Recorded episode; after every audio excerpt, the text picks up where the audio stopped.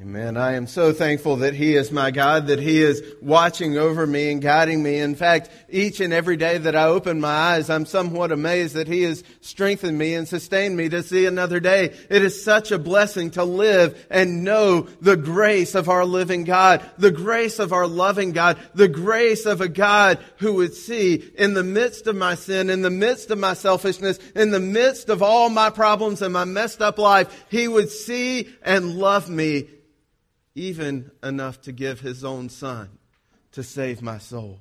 That's a gracious God. That is a God who I can rejoice every morning as I open my eyes and realize that I am gripped by His grace. As we come today to our, these final words in the book of Titus, we are going to go back through one more time next week and overview the entire book and what we have learned. But today, as we find these closing words in this book of Titus, we come to a wonderful and beautiful farewell where Paul is writing from the depth of the love and devotion devotion and, and concern for the local church there at the island of Crete.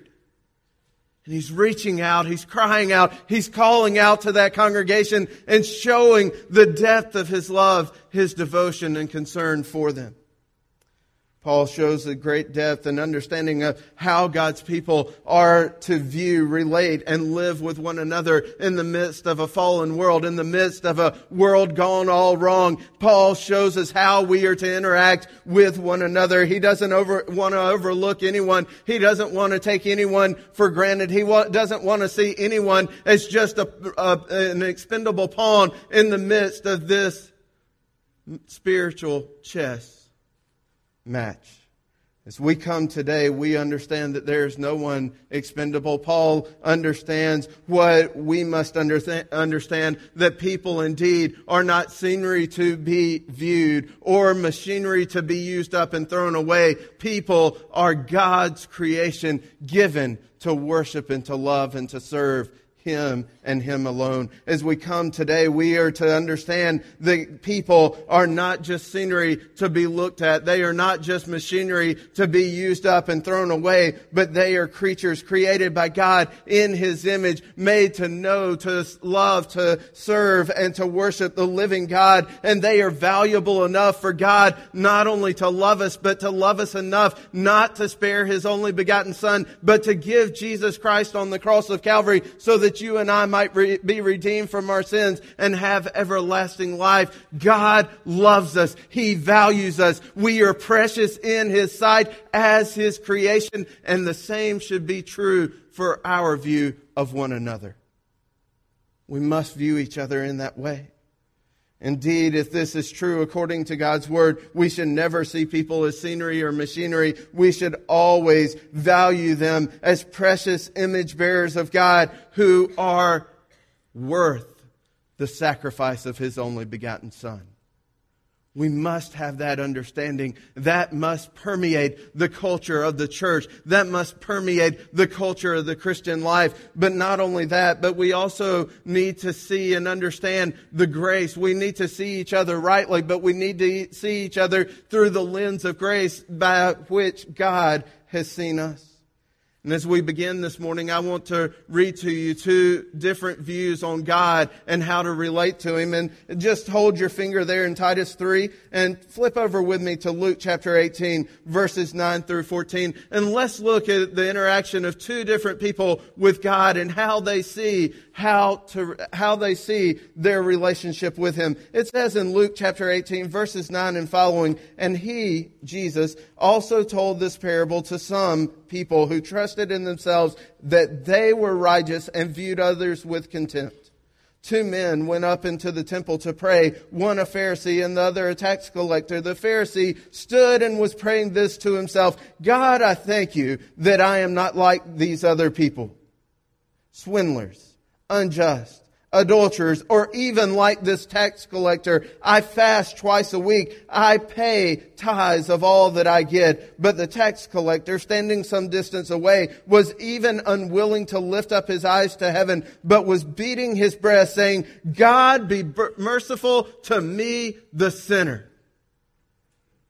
Jesus said, I tell you, This man went to his house justified rather than the other. For everyone who exalts himself will be humbled, but he who humbles himself will be exalted. As we come today, there, there indeed, there indeed is a path of grace by which we will walk and know Jesus Christ, by which we will rejoice and serve and love him, worship him forevermore. But on the, on either side of the path of grace are two devastating gullies which we are tempted to fall into and one gully is the gully of legalism. That is a gully that says, you know what, I can earn my way to God, I can get to God, and I can make myself acceptable to Him. And that's exactly what the Pharisee was doing. Hey, look at me, look how good I am. Look, I'm not like all these other sinners. I don't have any need of that, God. Look at me. I pray to you regularly. I do all that you ask. I even pay tithes. Everything's great because I am able to accomplish it. And to that, the New Testament speaks clearly clearly, and Ephesians 2 8 and 9 says, For by grace you are saved, not by works. It's a gift of God, lest any man should boast. So the one gully is legalism, but on the other side of the path of grace, there is the gully of antinomianism. That's a $10 word. Steve, I'm going to explain it to you, all right? Uh, go, he says, go ahead. He needs it. Uh, antinomianism just means this. It's a word, a term that means no law. And the, just like the legalist would try to live out the law in order to justify himself before God, the antinomian would say, and now that I've walked an aisle, I've prayed a prayer, I've gotten baptized, there's no law. It doesn't matter what I do. I can just go and sin freely. I can do whatever I want and I can fall off the cliff of grace on the other side. And here's what we must say. Romans chapter 6 verse 1, should we continue sinning so that grace may abound the more? Certainly not. God forbid that we would ever have that attitude.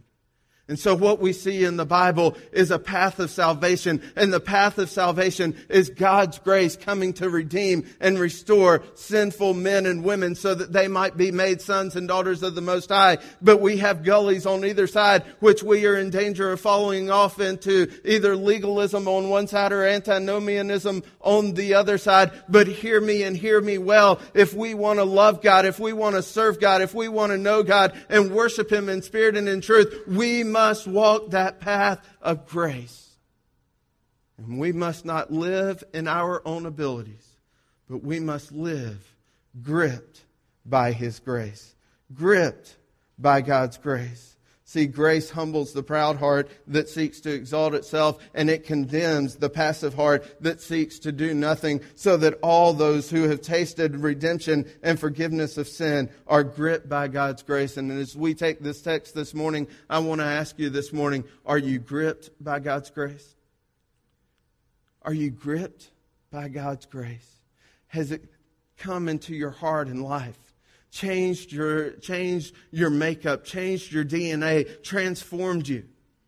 Because that's an issue that Paul wants to make sure every one of us understand. Number one, that we would value all of God's people. Number two, that we would be gripped by grace and walk in it each and every day. Let's take for ourselves our Bibles and turn there to Titus chapter 3 verse 15 and let's read these closing words of this passage of this epistle. Let's stand now in honor of the reading of this God's holy and inerrant word.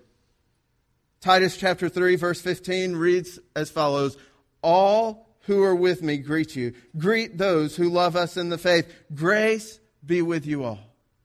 Grace be with you all. Father, we need your grace. Lord, we come this morning asking that as we study your word, you would pour out your grace richly upon us. Father, we ask this morning that you would make this book live to me, that you would make us, uh, that you would allow us to see our God, that you would allow us to see ourselves and our sin, that you would allow us to see your Savior and to surrender everything to Him as you would make this book live to each and every one of us. We pray these things now and ask now that you would speak, Lord, for, the ser- for your servants are listening. Speak, Lord, for your servants are listening. In Jesus' name, amen. We see in this passage that as brothers and sisters in Christ, God's grace should fill all of our relationships and the primary focus of our lives should not be ourselves. It should be, it should be God's grace so that the world would see and know God's gospel through us. We should be so consumed by God's grace, filled with God's grace, walking in God's grace each and every day so that we would see and know the gospel in the midst of every interaction that we have, in the midst of every event. We would constantly be consumed. And the world, as they watch our lives, as they look upon our lives, the world would see and know the difference of the gospel of Jesus Christ. That they would know we're not making our own way. We're not brushing God aside and living however we want to, however we please, but rather that we are walking step by step in the grace of the living God. As Paul closes out this spirit inspired letter here, we, we see that he is calling us to this. We understand that we should be gripped by God's grace in such a way that those who do, who know us but do not know Jesus might come to know Jesus because they know us. Let me ask you, if you're a Christian here this morning, is that true of your life? Would those who know you but don't know Jesus, would they ever even think about coming to know Jesus because they know you? Each and every one of us need to understand that our lives are to be filled with God's grace, that we should live each and every area of our lives under the primary focus of making the gospel known to others so that indeed they might come to live in God's grace as well. So we begin this morning. We are first of all going to look at a gracious greeting to all. Notice that Paul begins with a gracious greeting to all. All those who are with me greet you. Greet those who love us in the faith. As Paul closes out the Spirit inspired letter, as he's closing out this word to the church there at Crete, he shows the depth of love that existed within the early church. He makes sure and he wants them to know, hey, listen guys, you're never in this alone. You're not out there on a limb all by yourself. You're right, we're right there with you. He wants the church at Crete to know that the whole church and the mission team that are with him are love them and care for them. They are praying for them and they are investing investing in them. His language here, no doubt, is reminding and refreshing young Titus, young Pastor Titus, who is in the midst of upheaval all around him in the church. He is saying, listen, you're never alone. You're not alone. In those moments when the Cretan Christians might have been overwhelmed by their culture, when they might have been overwhelmed by the corruption, when they might have been overwhelmed by the chaos not only outside of the church but within the church. After all, they lived among a people who were very corrupt, very chaotic. In fact, in chapter 1 verse 12 of Titus, one of the Cretan prophets had already said, listen, all Cretans are liars, evil beasts, and lazy gluttons. Does that sound like our world today?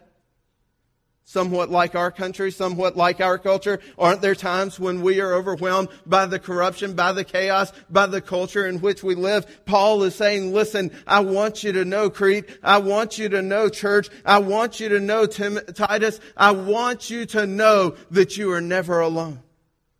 You can be encouraged because there are other believers who are partners in the gospel of grace with you, and we are praying for you. We are working beside you. We love you so much, we're even willing to send ourselves some of our own so that they may help in, in ministering to your culture and to the church. Listen, what a blessed relief it is when we are overwhelmed with circumstances, when we are overwhelmed with our family crisis, when we are overwhelmed with a culture in chaos. How how great a relief it is to know, number one, that our God never leaves us nor forsakes us. He's always right there with us. He's standing beside us. How great is it to know that our God has united us to the universal church, united throughout eternity to serve, to love, and to worship God. How great is it to know that we have brothers and sisters in Christ who are right here close in the local expression of God's love and God's grace in the local church so that can reach out and be carried along as we go through those tough times. Isn't it a blessing to know that? Isn't it a blessing to know God loves you and He's watching over you? He's given others to walk beside you in the midst of this time. Do you notice something about Paul? Paul's never alone, is he? Have you ever noticed that as he writes these letters in the New Testament? Paul is always with somebody doing something. He's always pausing to give greetings to other people in the midst of local churches. Do you know why that is? It's important to Paul. He understands that true fellowship, true shared life, true communion of the saints is important within the Christian life. Paul is saying, listen, I love the church. You need to love the church. We are one in the body of Christ. He's always bringing greetings from Christians who are with him to Christians who are not with him. He's always surrounded by fellow Christians, and he knows that Christian ministry will require and promote true gospel fellowship. So let me ask you today, as you're sitting here, as you're thinking, as you're looking around, where are your, where are your connections? Who are those people that are walking through life with you? Who are those people who are encouraging you in the midst of family chaos or cultural chaos, in the midst of difficult financial times or difficult emotional times? Who are the people that are walking beside you, giving you spiritual nourishment and encouragement in those moments? Listen, we need to see and understand Paul never goes it alone. He always has people around him. And listen, in the times when Paul doesn't have people around him, what does he always long for? For other Christians to come. That they would come and lift him up and carry him along.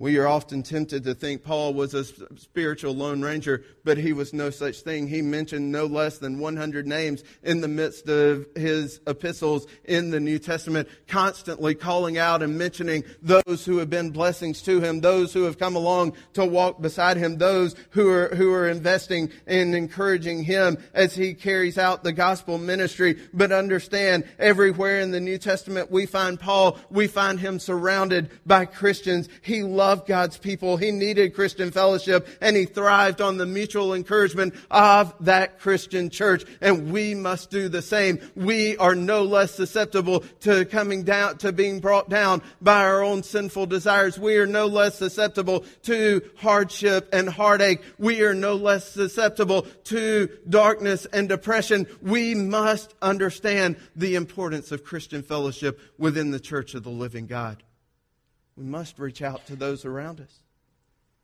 And so here's Paul constantly mentioning it, and he says, All who are with me greet you. Peter Brown's biography of Augustine, the great fourth century uh, North African theologian, says, says this in a chapter that is entitled Simply Friends. He makes this statement as the first sentence of that chapter Augustine will never be alone. Augustine will never be alone. Here's Paul, an apostle of Jesus Christ, writer of many of the books of the New Testament. Here is Augustine, one of the great theolo- early theologians in church history. And here both of them are never being alone. Let me ask you, even the Lone Ranger had Tonto. Who do you have? Who do you have? Who do you know you can call on? Who do you know you can walk beside? Who do you know is there, is there to walk with you through those difficult times? We must have Christian friends. But notice also he says, greet those who love us in the faith. Paul is saying, give greetings not just to the people who like Paul, not just to the people who have a normal human friendship with Paul, but listen, greet those who have a gospel friendship, those who are united in, in the faith with me, those who love the faith. And Indeed, John 13 verses 34 and 35 tell us that, in, that we are to have a different type of relationship with those who are Christians, those who are disciples of Jesus Christ. Jesus says, listen, a new commandment I have given to you, and this is that new commandment that you love one another, even as I have loved you, that you also love one another. By this, all men will know that you are my disciples if you have love for one another. Let me ask you if you're a Christian here today, as you look around around and you think through the relationships that you have within your life, how many people can you truly say, I love them? I love them. I love them even as much as Christ loved them. I'm willing to lay down my life for the furtherment of their cause. I'm willing to go to bat and to go to battle with them. I love them. As we were in Zambia, God touched my heart with a love and a zeal for the work being done there by our brothers and sisters in Christ. It was amazing because we made connections in the span of a few moments that usually take a few years or even, even a decade or longer. It was amazing as we came up and we got to know Pastor Mark and Pastor Given and Dominique. And it touched my heart that as we walked beside them, wasn't it amazing, especially for you? You remember those moments as you walked beside our new friends in the gospel, our new friends in the faith. And as you walked beside them, the more we walked beside them, the more we wanted to love Jesus and live like Him. The more we walked beside them, the more we wanted to study God's Word and to live it out in the midst of our life. Isn't it amazing when you have that close gospel friendship, that close gospel fellowship that you want to do anything to serve God and to see His gospel go forward? It's amazing how close and how intimate in the span of just a few moments that time with our brothers and sisters there in Zambia made us. It was amazing last night, even as I received an email that one of those men, Dominique, was under persecution and had, had, had his life threatened and my eyes filled with tears knowing the intense value of that young man to that church there in Sesheke and just stopping in the midst of that time to just pour out my soul in prayer to God that he would protect and strengthen and, and allow Dominique to have a, a vibrant witness in the midst of that world. When we're connected by the gospel, it's amazing what fades into the background, isn't it? And it's amazing the love that we have for one another because Jesus, after all, has first loved us. Paul wants to cultivate that kind of mutual Christian communion and true fellowship because he knows the Christian life requires it. He knows that we need it. So naturally, those who are living in the gospel are going to promote it, are going to see it go out. I still remember even now the feelings I, I would have every now and then when we at First Baptist Church Barnesville, the church I grew up in, the church I got saved in, the church in which I was discipled in, it was amazing to me how what would happen when we would stand up at the end of our service from time to time and everybody in the whole congregation would join hands and from the, from the top of the choir loft all the way to the back of the room, every person would reach and stretch out and join hands and together we would sing, we are one in the bond of love. We are one in the bond of love. We have joined our spirits with the Spirit of God. We are one in the bond of love. Do you know that feeling? Do you have that love, that compassion, that fellowship, and that friendship with those around you in Christ's family? If you don't, then we need to think again about how we are to relate to God and to His church for this message is just as important for us here today as it was 2,000 years ago for those believers in Crete. We are to have gracious greetings for all those who are in Christ. The first step to that, though, is for us to break our shell of solitude, step out from where we sit week after week and month after month and year after year and step across and grab one another's hands and say, listen, we are one in the bond of love. We have joined our spirits with the Spirit of God. We are one in the bond of love. Now let's live it out. Let's see it. Indeed, Paul's example in the work we have, Paul Paul's example provides us a great example to follow. Indeed, he works hard at remembering names, remembering issues, being involved in people's lives, and praying people through the midst of their difficulties. You want to get involved in that way? Let me encourage you with something. Every Sunday morning at 9:15, we have Sunday school right back here in the in the education building and throughout the rest of our buildings. That's a great time for you to make this connection and to be one in the bond of love. To have people that know you, love you, care for you, and will be praying you through the midst of all the difficulties of life. Those are great opportunities. Don't waste them.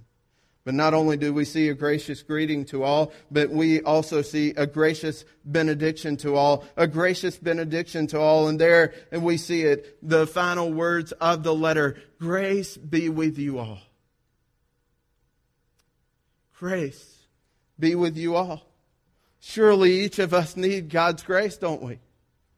You need God's grace. I need God's grace. I don't know about you, but I, I mean, it seems like every day I'm bombarded with sin. I'm constantly having to battle against attitudes and, and, and different elements of sin within my life. I'm constantly having to battle and to fight for victory over sin. And that's just before I get up and put my feet on the floor and walk out the door. We all have issues and we need God's grace.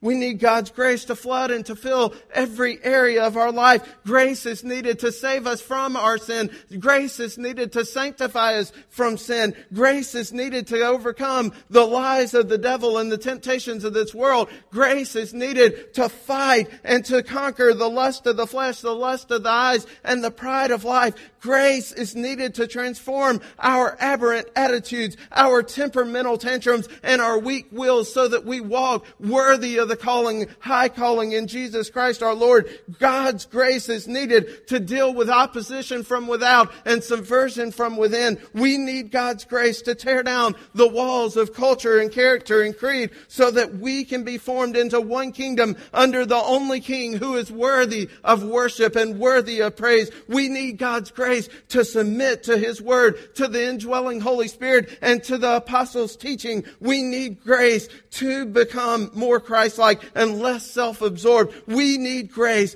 to overcome our lackadaisical laziness and to live in His love. We need grace to face adversity and to, and to hum, handle advancement. We need God's grace. We need God's grace.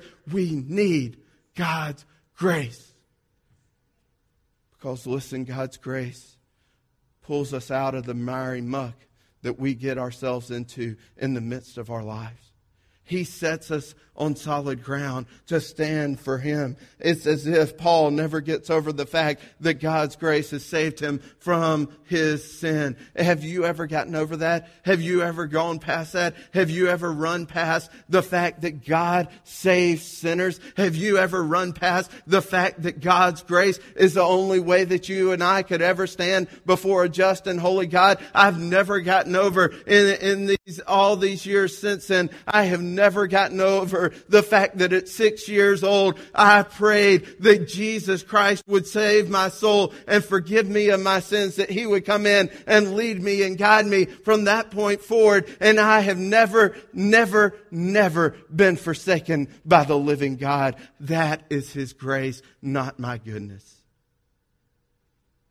Paul never gets over the grace of God.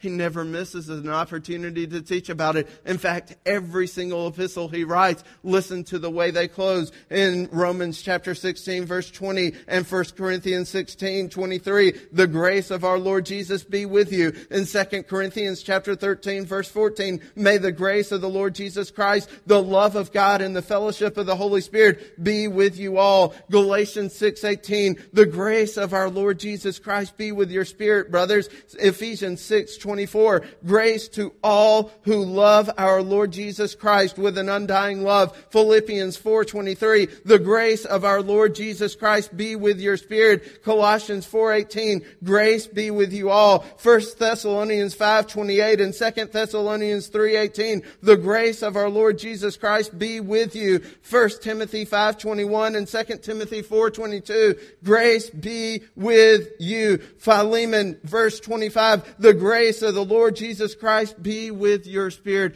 Do you notice a connecting theme there? What is it? Grace. God's riches at Christ's expense. He has taken and changed and transformed who you are and made you not sinners any longer in His sight, but sons and daughters of the Most High. What a great God we serve. What a powerful God we serve. What a gracious God that He would reach down and save somebody like me.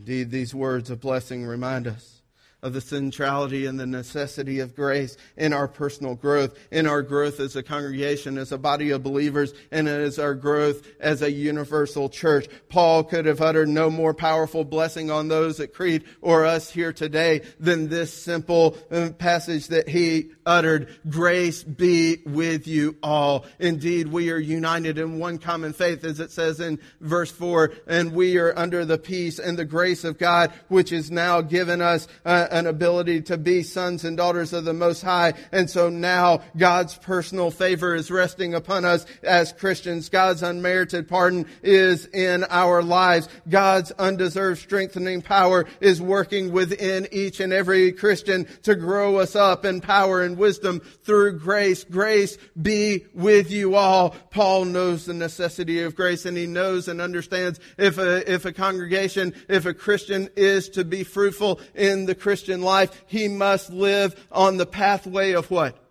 Grace. He must walk in grace. He must be gripped by grace. And yet, as we look around, we are often tempted to walk in Luke 18, to walk as a Pharisee, to cry out, God, look how great I am. I mean, I'm all dressed up. I'm looking nice for you this morning. I even trimmed my beard last night.